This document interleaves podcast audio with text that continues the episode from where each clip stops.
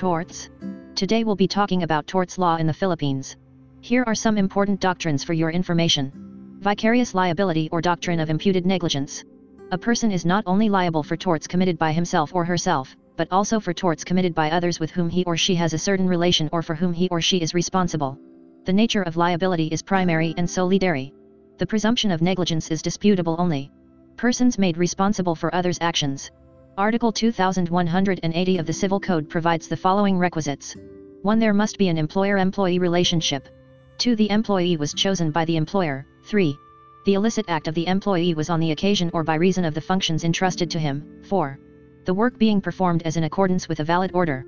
Labor-only contractor is equivalent to a finding that an employer-employee relationship existed between the owner, principal contractor, and the labor-only contractor, including the latter's workers. NPC VSCA, 1998. Proximate cause is that which, in natural and continuous sequence, unbroken by an efficient intervening cause, produces injury and without which, the result would not have occurred. Ocean Builders vs Spouses Cubacub, 2011. A tort must be the cause in fact of a particular injury, which means that a specific act must actually have resulted in injury to another. Here are test of proximate causation. One cause in fact test must determine if defendant's negligence was the cause in fact of the damage to plaintiff. The inquiry stops if it was not. 2. Policy test If defendant's negligence was the cause in fact, inquiry shifts to question of limit of defendant's liability. Liability may be limited to certain consequences of his action. 3. Natural and probable consequences test The defendant is liable only if the harm suffered is the natural and probable consequences of his act. 4. Foreseeability test, where the particular harm sustained was reasonably foreseeable at the time of the defendant's misconduct his act or omission is the legal cause thereof. Efficient intervening cause. One which destroys the causal connection between the negligent act and the injury and thereby negatives liability, novus actus interveniens. Last clear chance doctrine. The person who has the last fair chance to avoid the impending harm and fails to do so is chargeable with the consequences, without reference to the prior negligence of the other party. Picart vs. Smith, 1918. Laws pertaining to torts in the Philippines. Article 19 of the new Civil Code, NCC. Every person must, in the exercise of his rights and in the performance of his duties, act with justice, give everyone his due, and observe honesty and good faith. This principle of abuse of rights does not provide a remedy for its violation. Article 20 of the NCC. Every person who, contrary to law, willfully or negligently causes damage to another, shall indemnify the latter for the same. It applies to both willful and negligent acts. It involves a violation of a law, Article 21 of the NCC. Any person who willfully causes loss or injury to another in a manner that is contrary to morals, good customs, or public policy shall compensate the latter for the damage. Applies only to willful acts which are not violative of the law. Article 2176. Whoever by act or omission causes damage to another, there being fault or negligence, is obliged to pay for the damage done. Such fault or negligence, if there is no pre-existing contractual relation between the parties, is called quasi delicts. This does not involve a breach of an existing law or a pre-existing contractual obligation. Negligence is the failure to observe of the protection of the interest of another person that degree of care, precaution, and vigilance which the circumstances justly demand, by reason of which such other person suffers injury. Gross negligence implies a want or absence or failure to exercise slight care or diligence, or the entire absence of care. It evinces a thoughtless disregard of consequences without exerting any effort to avoid them. It is characterized by want of even slight care, acting or omitting to act in a situation where there is a duty to act, not inadvertently but willfully and intentionally with a conscious indifference to consequences in so far as other persons may be affected.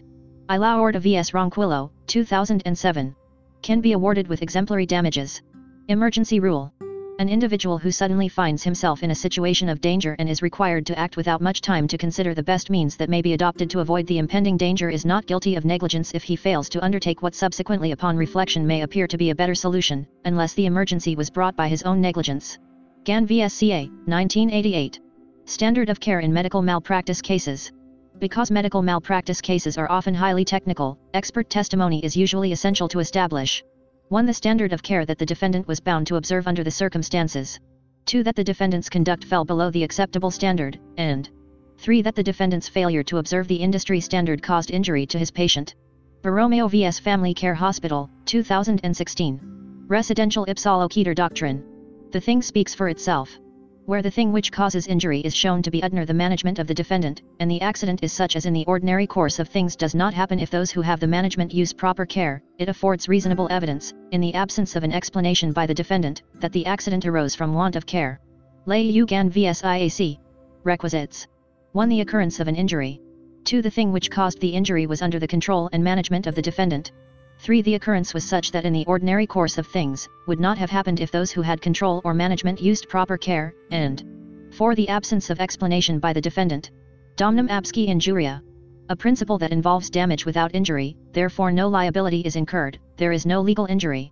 Doctrine of relations or relations back doctrine. The doctrine should be applied where the injury was discovered long after the accident. The offended party should not be prejudiced in such case and the prescriptive period should commence to run only upon discovery of the injury. Example. HIV contamination from blood transfusion. Waiver as defense in torts. Requisites. 1. Full capacity to make the waiver. 2. Waiver must be unequivocal. 3. Right must exist at the time of the waiver. 4. It must not be contrary to law, public morals, or good customs or prejudicial to a third person with a right recognized by law, and 5. When formalities are required, the same must be complied with. Nuisance is an act, omission, establishment, business, condition of property or anything else, which, 1. Injures or endangers the health or safety of others, 2. Annoys or offends the senses. 3. Shocks, defies, or disregards decency or morality, 4. Obstructs or interferes with the free passage of any public highway or street, or any body of water, 5. Hinders or impairs the use of the property. Types of nuisance. 1 nuisance per se, that which is always a nuisance at all times and under all circumstances, wherever it may be located or found. 2 nuisance per accidens, that which becomes a nuisance because of the location and other circumstances. 3 public nuisance, one that affects a community or neighborhood or any considerable number of persons although the extent of the annoyance, danger, or damage upon individuals may be unequal. 4 private nuisance, one which is not included in the definition of public nuisance. Is a body of water an attractive nuisance? Against this danger children are early instructed so that they are sufficiently presumed to know the danger, and if the owner of private property creates an artificial pool on his own property, merely duplicating the work of nature without adding any new danger, he is not liable because of having created an attractive nuisance. Hidalgo Enterprises vs. Balandan, 1952